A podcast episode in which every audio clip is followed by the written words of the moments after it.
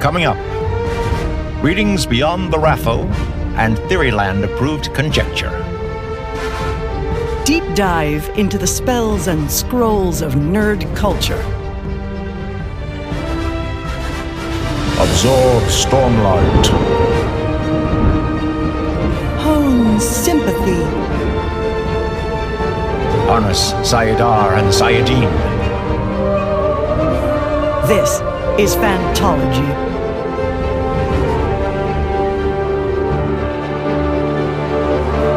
You may have heard of us.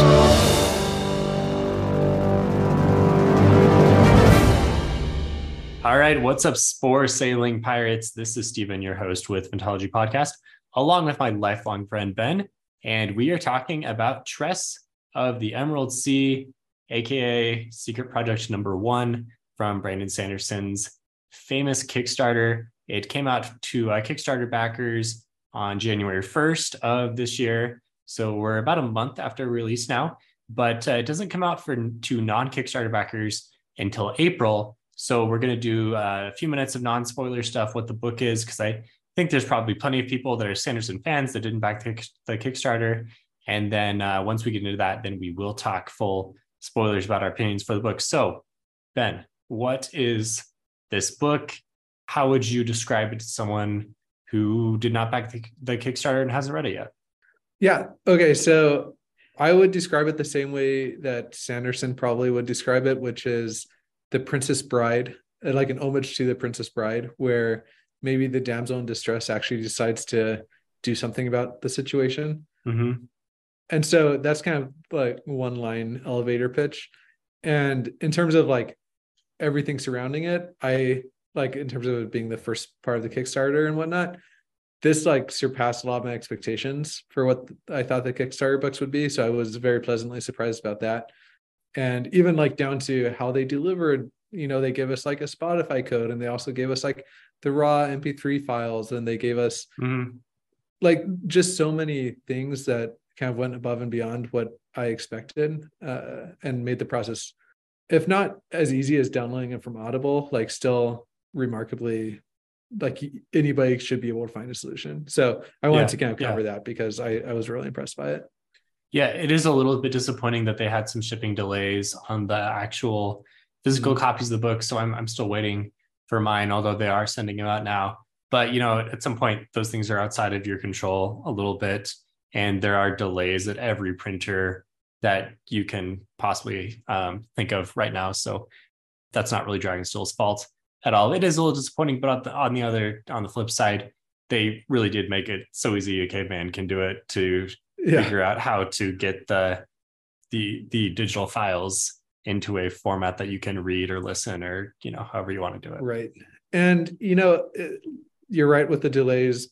The important part for me when stuff like that happens is that they're being open about it, right? They're, and they're making Mhm. logical decisions as they go. So, for example, they uh, are ensuring that all of the Kickstarter patrons are receiving the books first before like non right Kickstarter. So, like, to me, that matters more than like it's unfortunate that there's delays, but the way that they're handling it is almost yeah i think Yeah. that was a huge uh, uh, plus on their foresight there because if there were delays but then the traditional publishers were releasing the books and kickstarter backers hadn't got it yet like yeah that's definitely You know, it's funny that we have to give them credit for this because obviously that's what should happen, but sometimes what's obvious doesn't always, you know, happen. So. Yeah. Yeah so they're doing a great job at Dragonsteel with this so far as, as far as we can tell. Um, but yeah like you say it's it's just important to be honest about what's going on and and let people know uh, when you have delays and i think people are pretty understanding. So uh, yeah other authors if you're listening uh, Rothfuss, uh that would be you know something you could do. Anyway uh let's talk about uh Tress so like you said it's uh it's very similar to princess bride. It's a i would say it's a ya book. Um Okay, it's it's not the same level of epic fantasy that you've seen with like the stormlight archive and mistborn for example but it's still Mhm. like heavily fantasy. It's got the brandon sanderson world building it's got some plot twists it's got some fun characters so kind of all the the typical elements of a sanderson story are there Yeah. uh, but it is in more of this like whimsical setting Yeah. So if I was to place it, like kind of categorize it along with some of Sanderson's other works, like not in terms of quality per se, but just in terms of like what you should expect, it would be somewhere between Emperor's Soul and Warbreaker. So like it's longer than Emperor's Soul, but it still has like the linear narrative. And Mm-hmm. and it has a similar like feel to Warbreaker in terms of like the snarkiness of some of the characters and whatnot, and just kind of like almost the attitude that some of the characters uh, take during the book. So Mhm. if you've like read all of Sanderson's works and you're you haven't read this one yet, then that's kind of what, and and maybe like with some elements of Era Two of Mistborn kind of sprinkled in. That's kind of what what I would say you should expect. See, I would say it's more along the lines of like Skyward because you have the Mm. female, you know, the younger teenage female protagonist who is somewhat snarky, like you say, the whole time. Um, Yeah, I guess I was keeping it to Storm. Or to yeah to Cosmere, yeah. Cosmere. Yeah, yeah, that's fair. Yeah, um, but yeah, it is important to mention that this is a Cosmere book, and one Yeah. of the things that I enjoyed the most and was surprised the most by was the level of Cosmere connection. I Mhm. thought this was going to be like a few nods to the Cosmere, like oh, you know, yes, here we are. But no, it's very much Cosmere. There You're the mentions Cosmere, everywhere. Yeah, there are characters everywhere. So if you love the Cosmere, which most Sanderson fans do, I think you'll really appreciate that aspect of this. Yep, I agree uh wholeheartedly. Yeah, e- even down to like who the narrator of the book is. Like it's just like it's very entwined with the Cosmere. Right, right. So so what would you say about the fact that this might be somebody's first introduction to Sanderson in terms of like the Kickstarter made some splashes, made made like a big splash like just in the wider world of non-fantasy Okay. people. So like say somebody was like found out about this and they wanted to like have this be the introduction. Like first of all, I don't know. There might be like two people in the world that that's the case for. But like assuming that is Right. the case for them, like how do you think that this book would have worked? I think if you're a younger audience, then it would work. I think if you're an adult reader, you'd be like, okay, this guy's maybe not for me because it, it is written for a younger audience. Not to say that adults aren't going to like it, but if I were to pick up this book and read it, I would, you know, I liked it okay, but I would not say, okay, Brandon Sanderson is, you know, my in my top five authors of all time, right? I'd say like, okay, Yeah. this guy wrote a book. That's fair. Eh, okay, yeah, yeah, I get, I get that. For me, it like is a little bit better because the book is doing what it wants to do very, very well. And so if I was like, oh, what else has he written? And I see that it's like epic fantasy, I'm like, oh, well, Mhm. then that probably does what it's trying to do very, very well as well. You Yeah. know what I mean? So I, I think I could agree with you in terms of like maybe if you don't think too much past. So you're saying if oh, you haven't read any, if you haven't read any Sanderson before, you read this, you see, you see the potential of this guy. Right. You're like, oh, he's written all these other epic fantasy books. Let's try these ones. Exactly. Yeah. I'm trying to think Yeah. of another good analogy, but like, No, yeah, I it's think that's fair. Yeah, yeah. I mean, the, like I said before, the Sanderson elements are there. The world building is really fun. It's a nautical expedition for most of the book, and instead of regular water that they're sailing on, it's a sea of spores that are that you can sail through because of this fluidization process that happens. And there's a really cool video where Sanderson and Mark Rober actually show you how this Yeah. works with real science. And honestly, I wish I had seen that video before reading the book. Oh, you because hadn't it would have seen helped it? me. No, I read the book first and then the video that Oh, had come out later. Um, it would have helped me visualize it a little bit more. But it's really cool that it's like actual science and it could work. Yeah, see, I had seen Mark Rober's original video, like I don't know if it was when it came out, but it was Oh years no, at I this point. yeah, yeah. I'm not a I'm not as a YouTube savvy as you are, so I had never seen that one. Yeah, see, that was that was something I've been, you know, like I've known about for a long time. So Ah. yeah, I don't want to give away what- like because we've been able to read the premise of some of the later um projects or secret or yeah secret projects Mhm. that have come out already and there's a premise to one of them i don't want to spoil it because people are very sensitive but like there's videos of people doing this thing on the internet that you also haven't seen so i want to Which which project are you referring to? Number four? I'm guessing. Yeah, I think it was number four. Okay. No, well, I don't know. I we'll, we'll talk about offline, Mm. but I'm just saying Okay. that like it, it there are these like yeah magic system that are based on things that happen in our world that it really does help to, if, if you've seen it done before. All right, hop on Phantology Discord and Ben will tell you the secret to Yeah, the again- real science magic. I'm being sensitive to that because like I know that Dragonsteel is being sensitive to it in terms of like not Yeah. wanting to like reveal titles or whatever. So Yeah, yeah, yeah. yeah, yeah. and maybe maybe I'll come back to that in the spoiler section. I don't know, but okay. So yeah, Yeah. that was a great video. It was cool to see that crossover between Sanderson and Mark Rober. If you were like fans of both for whatever reason, that was really fun. So I'm guessing if you're listening, listeners, right now, you're probably wondering why I'm like hedging between how much I liked it because I'm talking about the positive things, but at the same time, I'm like, uh, you know, he wrote a book. So my deal with this book was I liked a lot of it. I like the world building. I liked the um, I liked the plot for the most part, but the tone and the humor just uh, didn't work for me so many times throughout where I was just kind of rolling my eyes and like, okay, you know, this is not a very funny joke, you know, it's just dad joke after dad joke for me. And, you know, for some people, I think that really does land. And I don't want to offend you and tell you your sense of humor sucks or anything, but it just wasn't really my sense of humor. I like more of the low key British, sarcastic, almost biting humor a lot more. I think that stuff is funnier. Sanderson doesn't really lean into that as much. And with this YA tone, there was just so much of this you know, on the nose kind of, yeah, yeah, you- Yeah. You, know what I mean? Yeah, Yeah. totally. And that's why I said it kind of reminded me of Mistborn era too. And that was also like something that you struggled with during that is that Yeah, right, it's a like, lot of it's a lot of the Wayne, humor. Yeah. Yeah, the Wayne the Wayne style. Yeah, which I totally get. For me, I don't know if I like it more than you, but it doesn't bother me as much as it bothers you? You know what I mean? Like I'm like, oh, okay, Yeah, I could see. How it's totally fair, and I I, see, I feel like a lot of readers are going to really enjoy it. A lot of people won't even it won't even bother at all. But it was a little grating for me there, and I feel like just so many of the jokes just kind of went on too long, and I had already decided they weren't that funny. See, that's interesting because I feel like that happened more in era two than it did in this book. I feel like most of these were kind of one off. I, I don't know. We can maybe talk about during spoilers, but Mm. what do you think about the fact that like originally he wrote this like as a present for his wife, and so maybe he was just trying to make her giggle, you know? Yeah, I think that's fine. I mean, obviously, he did not take himself very seriously in Yeah. in writing this book, which is fine. Yeah, Yeah. I yeah. But in terms of see, that's where in terms of decreasing my overall enjoyment, it just did. You know what I mean? Like I would. So I don't want to tell you you're wrong. I just like that's.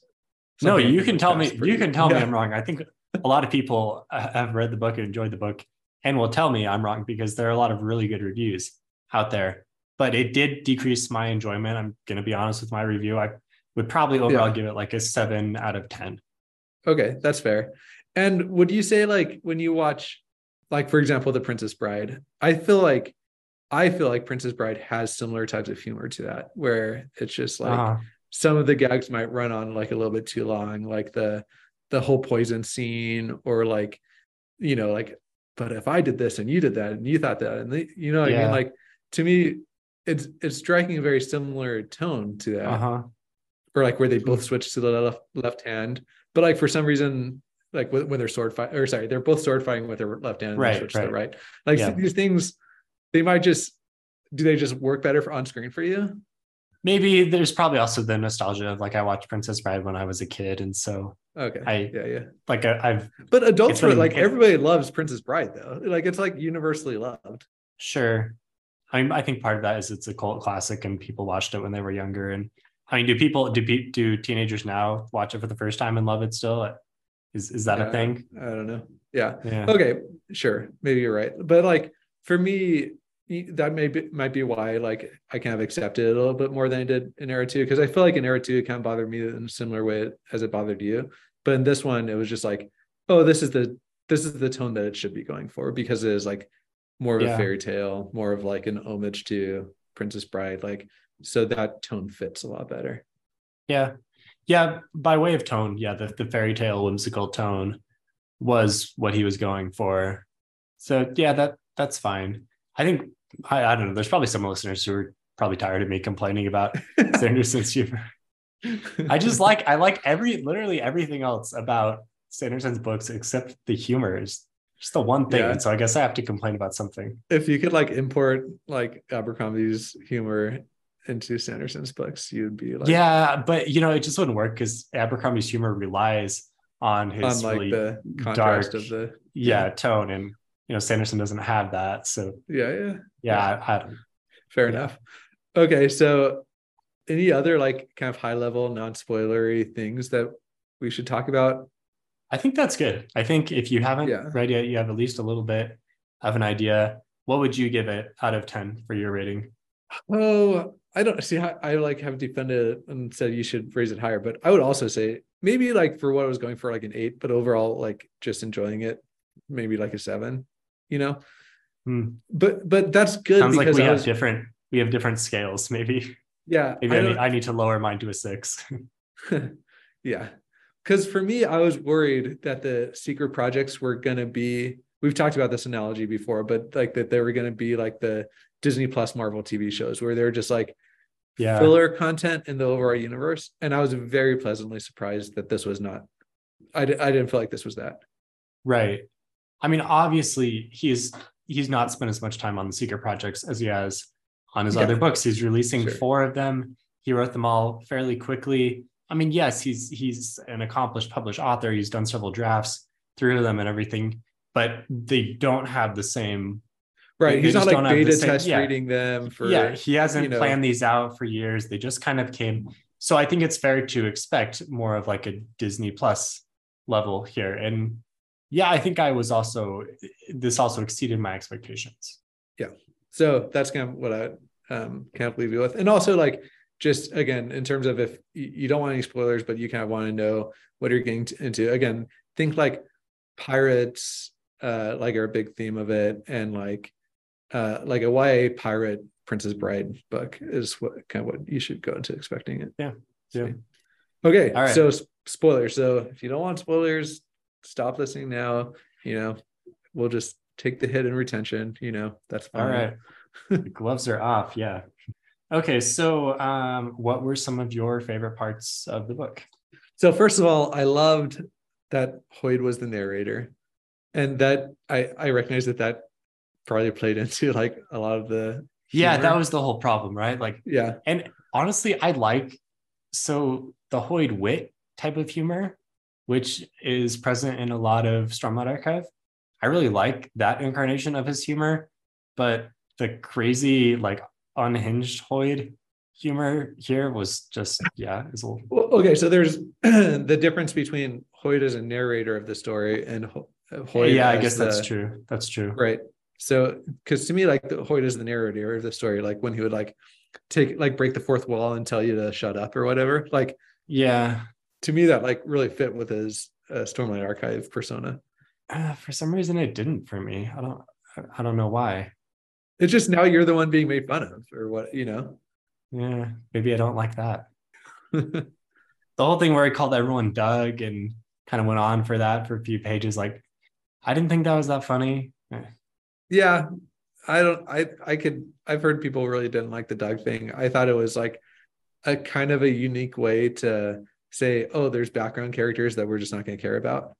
I mean, it's convenient, but I felt like it went on for too long. Where he was talking about like every society reaches Every a point society where like Yeah. Doug is the. It's like okay, that's I don't see why that's funny, but See, to me, that's more of like a Terry Pratchett type. Like, I don't know, just kind of like, let's take this uh like social, like, I don't know, insight and like make it Hmm. this kind of like light frivolous thing. I haven't read too much of Pratchett, but that's kind of Yeah, I mean, it did have some kind of like almost bizarro type tone elements, or kind of like series of unfortunate events, or the yeah, just the these really strangely toned books. I, I don't know. The tone was a little.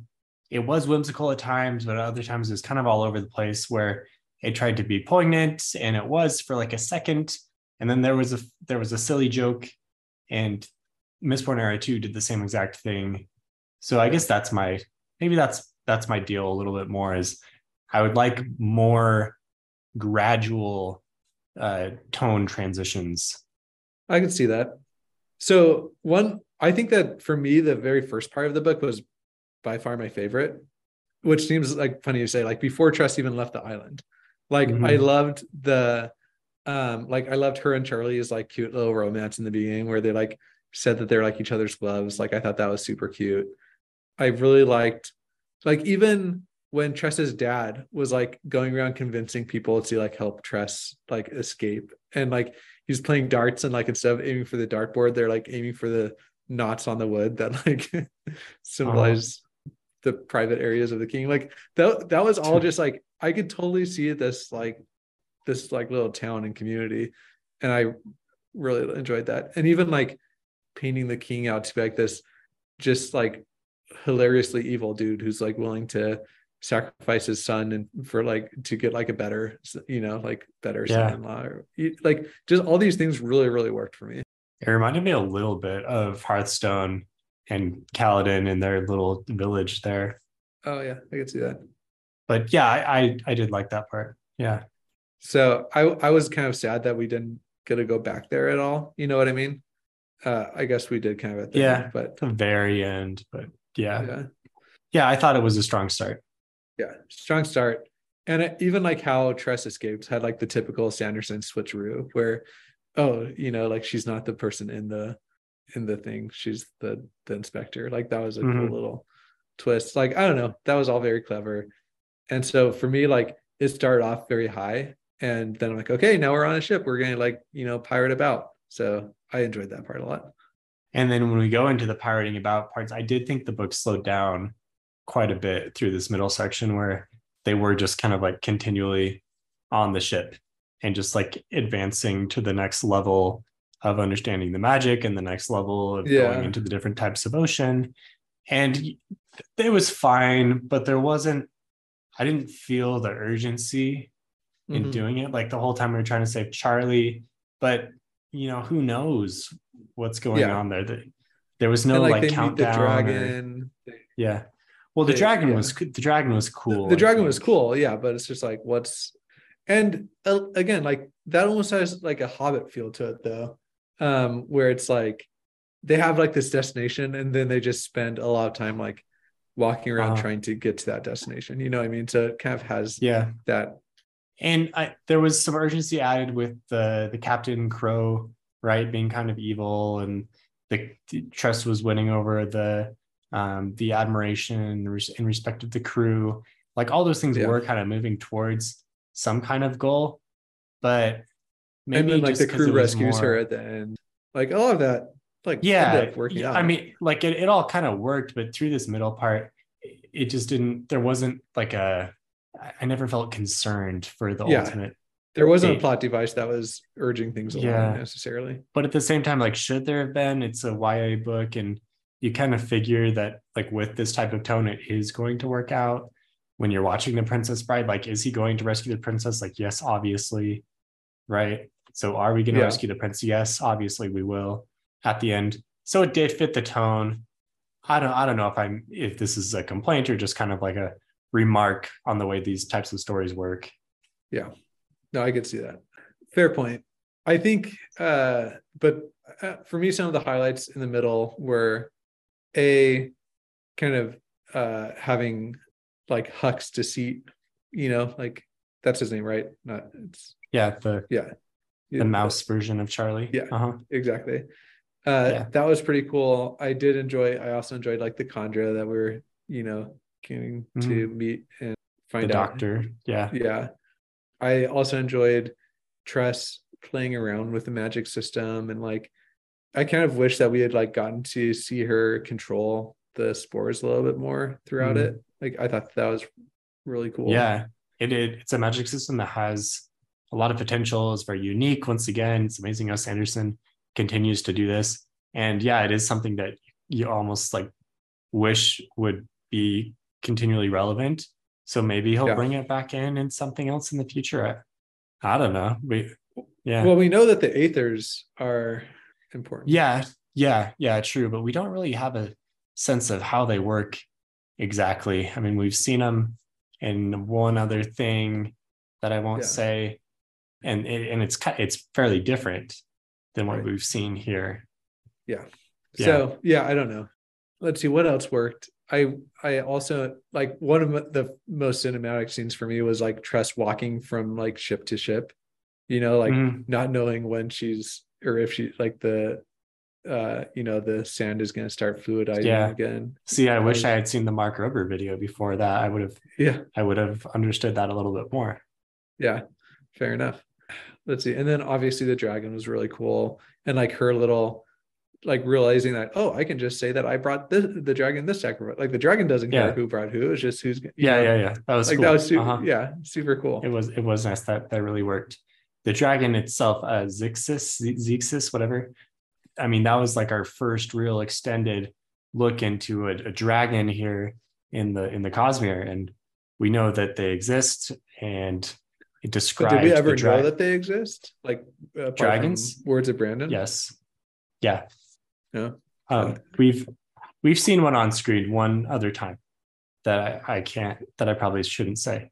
okay okay Yeah. you can tell me after but not not like explicitly described in the same way where you know the oh i got you i got you scales yeah, yeah, and- okay you got okay yeah yeah so. yeah anyway so i mean dragons are you know like sanderson's favorite creature. He said he's always wanted to do stories with dragons. And so we finally see one and, and it's cool. And it's i i mean i kind of like these types of dragons where they are these wise sentient beings and but also are not super altruistic and are kind of Yeah. out for themselves. And yeah, yeah. Yeah I thought that really worked. And it did it felt a little shoehorned into it, but still like cool. I one thing I mean, it, they they they definitely needed like in this Princess Bride story, they needed like the landmarks along the way, like Yeah, the yeah, yeah. objectives that they have to pass, and so that was what the story needed. Yeah, one thing that I wish was a little bit more clear is the motivations behind the the big bad sorceress. Oh yeah, yeah. You know, th- that was just kind of like I yeah, felt like the that uh, was the Elantrian. part- Oh yeah, I didn't realize that. Well, I guess I did. But I yeah, mean, she was using she was drawing the she was using the AonDor, right? Yeah, but now I kind of assume that like investiture power is just I don't know. Like, do you have to be native to? I mean, she's definitely that. she's definitely launching. We've actually seen her before in Secret History. Her name is is mentioned there. She's one of the like Ire Erie whatever group that was doing something in Secret History. Anyway, yeah, thing? definitely a, Yes. a very Obviously- minor. Yeah, We we might need to do another video of every Cosmere connection and Tress or something like that because I did not pick There's up a lot. a lot of these things. Yeah. Yeah. I mean, to be fair, I had to. Usually, when there's a Cosmere connection, I will just search it and make sure, like, okay, this is what I need to know. Yeah, that's Yeah. fair. Well, maybe we know be that search for people. So yeah, I think all that worked really well. So I think, you know, setting aside, you know, we talked a lot about the humor, but I think that the book, you know, up, taking that out, like just did really, really well with a lot of it. Um, I liked Mm-hmm. the fact that um Chuck ended up being Charlie. I thought that was like cool. Yeah, did that- you did you see that twist coming? Was that like a No, again, sometimes so some like when I'm reading a Stormlight book, I'm like actively theorizing throughout it and like trying to figure it out. And like I've been able to Yeah. call some of the bigger twists, you know what I mean? But this book, I just like almost intentionally put myself on autopilot because A, I knew I wanted to read it relatively quickly. And B, I just figured that's how it was meant to be read, was just kind of like on autopilot. Right. So yeah, I didn't see it coming. That's fair. Yeah, I I was probably the same. I don't think I was really actively diving into like, oh, how is this going to work out? I was mainly just enjoying the story. Yeah so, Yeah. but I thought it would have been crazy if, for example, if they like when she kind of went off with fake Charlie, I thought that could have been cool. Like in terms of like, oh, you, kind of like a twist on the fairy tale, like, oh, I did grow and he didn't, so now I saved him, but we're not compatible. Like Um, again, that's not Sanderson style, but I would have given a lot of props to him if he had done it that way. that would have been a crazy subversion. Yeah. And it, yeah, definitely. I don't think it would have worked in this story, but it, People would have been mad. Like people Yeah. would have been like, what gives, you know? yeah, But again, but I think it would have made for a really interesting story but I think it would have need to have been set up a little bit differently or not quite had Well, as it kind of was though. of It kind of was. That's the thing. It's like she was feeling like that was one of the big themes of the book was her changing, right? Like, oh, I'm Right. not this timid little girl anymore. Oh, oh, like, oh, I can actually ask for things. Oh, people are willing to do what I tell. You know what I mean? Like she's growing. But then you don't. Yeah, but then you don't really have the like the happy ending that you're promised. well that's fair i'm just saying that like it was set up in terms of her personal growth to do that Mhm. maybe not in terms of like the whimsical fairy tale tone but in terms of Yeah. you know Yes, that's fair. and whereas like you don't see that much you don't see any growth for charlie on screen you you just see Right. him trying to sabotage the journey and Right. being scared of a cat you know Right. And you're just kind of told at the end, like, oh, Charlie has also changed and now they're compatible. right yeah they've they, they've changed in different but compatible ways Mhm. so I Which is, I mean, which is good. I'm glad that Charlie has changed. Otherwise, he definitely would not match the this new version of Tress. Right. What did you think about Hoid kind of stepping in and saving the day because he had an excuse to? You know what I mean? Yeah, I thought that was cool. You know, yeah, yeah, Hoid actually throwing down a bit. yeah, I like that. Yeah. I guess one question that I have, and maybe Cosmere, um, people that people that know more can answer this, but I don't know where in the timeline this falls. I assume it's kind of like far in the future of the Cosmere because of the technology that the iPad and the sorceress spaceship? Yeah, exactly. Yeah. I mean that that makes me think we're way well into the future. Probably Yeah. probably further than any other published book we've seen so far. Yeah. Yeah, yeah, I think so. I mean, it's crazy because, yeah, yeah, I, I I've got to say you're right. It's just crazy that like Hoid could just be still up to just doing kind of random stuff at that point. You know Yeah. what I mean? Yeah, yeah. Hoid is fun in that he's got these big goals that we kind of know about, but he also doesn't take them nearly as seriously as you feel like he should as the Yeah. reader. but in, at, at a lot of levels, that's just kind of fun. Yeah, but like you're wondering what he was trying to get from that I I re the the Wicked Witch. Yeah, like why was he cursed in the first place? Well, yeah, because he was trying to get something from her or something. I don't know. Like, Yeah. Honestly, I do not remember the details of how that went down. yeah, I think it was just he went there to try and achieve something or whatever, and didn't take it as seriously as he should have, and she beat him. All right. Well, second round. But Uh, it was a fun, yeah, it was a fun curse though, like of him being able to not say what's in his mind or whatever. Like, that's pretty cool. And like the classic, like, Yeah. oh, let's think about ways that we could subvert that. You know, like so anything he Mhm. does talk Mhm. about means that it's not there. Yeah. So Yeah. That, fun times. yeah. There, there were there were a lot of really nice things in this book. Cannonballs being like different, like different styles of like artillery Yeah. and stuff. Like yeah. that's Your was fun. classic Sanderson magic science lecture about how the cannonballs are gonna work with these different types of magic. That was cool. Yeah. All right. Well, uh, do we want to do? Let's do a worst to the best. Do you? Okay. I, I have I have an example. I have one. Okay, you start. The worst of the best. With so many exemplary moments in this book, it's almost unfair to nitpick. But that's the segment. It's the pimple on the princess, the stain on the satin, and the terror before the triumph.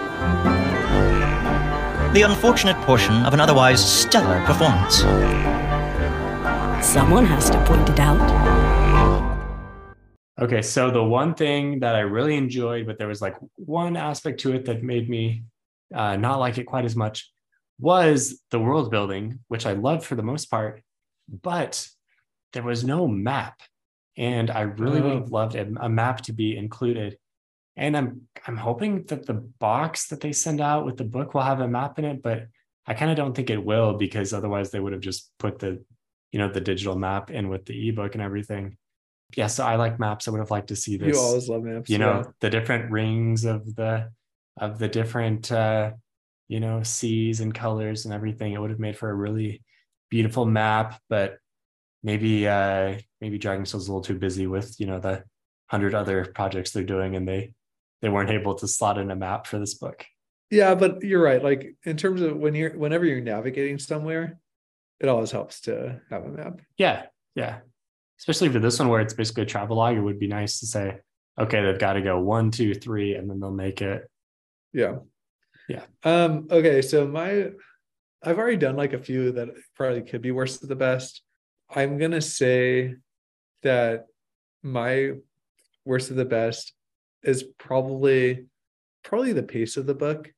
Again, like we talked about, like Mm. I I think it was really good in the fact that like the beginning was really good, and I thought that the end like obviously had the like a typical like standard lunch type style of events, but so Mhm. it was really really good, and I thought that basically everything after the dragon worked really well, but there's just that like middle part where it was just a little bit slow, like what do you pointed out, where it's just Yeah. like could have probably cut out 50 pages of the book.